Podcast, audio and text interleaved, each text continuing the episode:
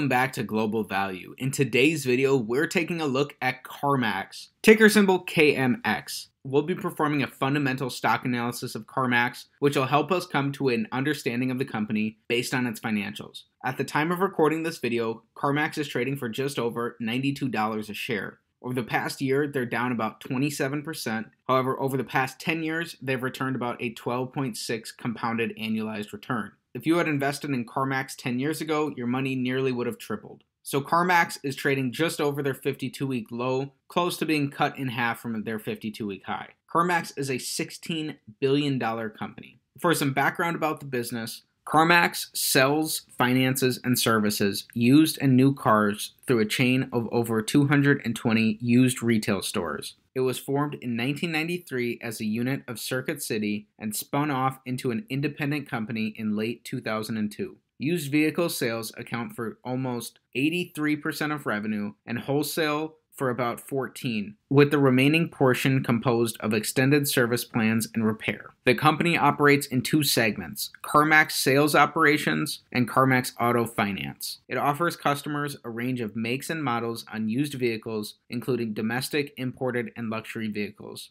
and extended protection plans to customers at the time of sale, as well as it sells vehicles that are approximately 10 years old and have more than 100,000 miles through wholesale auctions. The company also provides reconditioning and vehicle repair services and financing alternatives for retail customers across a range of the credit spectrum through its CarMax Auto Finance, as well as arrangements with various financial institutions. In fiscal 2021, the vehicle retailed and wholesaled 750,000 and 426,000 used vehicles, respectively. CarMax is the largest used vehicle retailer in the United States, but still estimates that it only has about 3.5% of the U.S. market share of vehicles 0 to 10 years old. It seeks over 5% market share by the end of calendar 2025. CarMax is based in Richmond, Virginia. To get into the right headspace, let's remind ourselves of the four principles of value investing. Principle number one when you purchase a share, you're not buying and selling pieces of paper or a number that goes up and down on a chart. You're buying fractional ownership of a business, and you should think of it as if you're buying the entire business.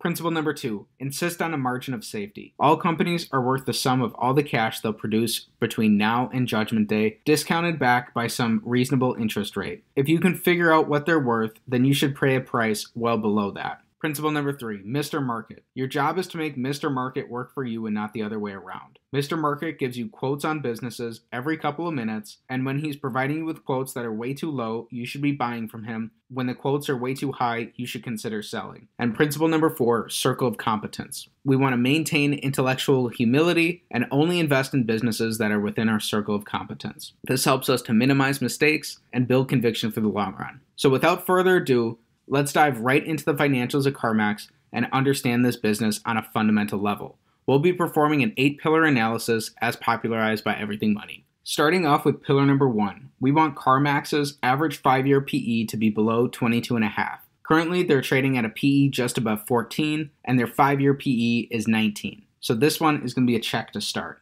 Next up, pillar number two, we want their average five year return on capital to be above 9%. So CarMax has had pretty steady returns on capital over the last several years. However, their return averages out to about 6.2%, so below that 9% metric we're looking for. So this is going to be our first X. Pillar number three, we want to see five year revenue growth, and we see that here. In fiscal 2017, CarMax had about $18 billion of revenue, and they increased that to about 33 billion in fiscal 2021. So that's a check on pillar number three. Pillar number four, we want to see five year net income growth. In fiscal 2017, they had about $660 million of net income, and that increased to $1.1 billion in 2021. So this is another check. Next, pillar number five, we want to see decreasing shares outstanding. Provided that CarMax repurchase these shares at a reasonable valuation, we want the business to be increasing existing shareholders' ownership percentage of CarMax. And so that's the case here. They've reduced shares outstanding from 184 million in 2017 to 165 million in 2021. So that's a great sign. Next up, pillar number six, we want to see five year free cash flow growth. CarMax has had negative free cash flows in four out of the past five years, and last year they had negative free cash flow of nearly $3 billion.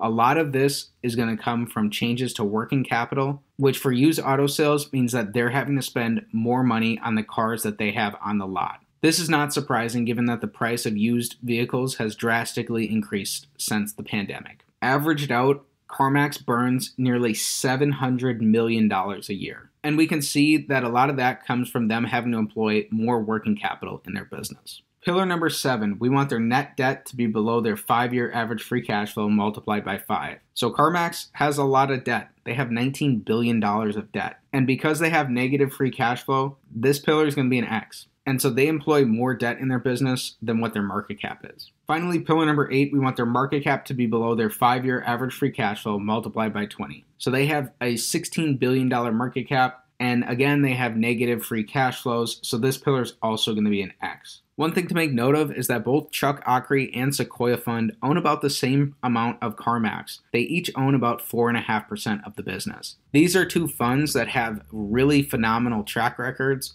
so it may be worth looking deeper into CarMax. So, in summary, CarMax checks the box on four out of eight pillars. They're trading for a reasonable PE, however, they have lower than average returns on capital. They've had five year revenue growth and net income growth. They're also buying back shares. However, their free cash flow is what gets them into trouble, and they've had to employ a lot more working capital in their business over the last five years. The other factor you want to consider here is that CarMax employs a lot of debt in their business. So you want to understand how that's structured. So you want to understand what those unit economics look like for their car inventory sales, their wholesales, and their financing division. That's it for today's fundamental stock analysis of CarMax Inc., ticker symbol KMX. If you enjoyed the video, please be sure to like the video. Subscribe to the channel for more stock analysis videos and comment down below what business you want me to take a look at next. Thanks for learning about CarMax and have a great day.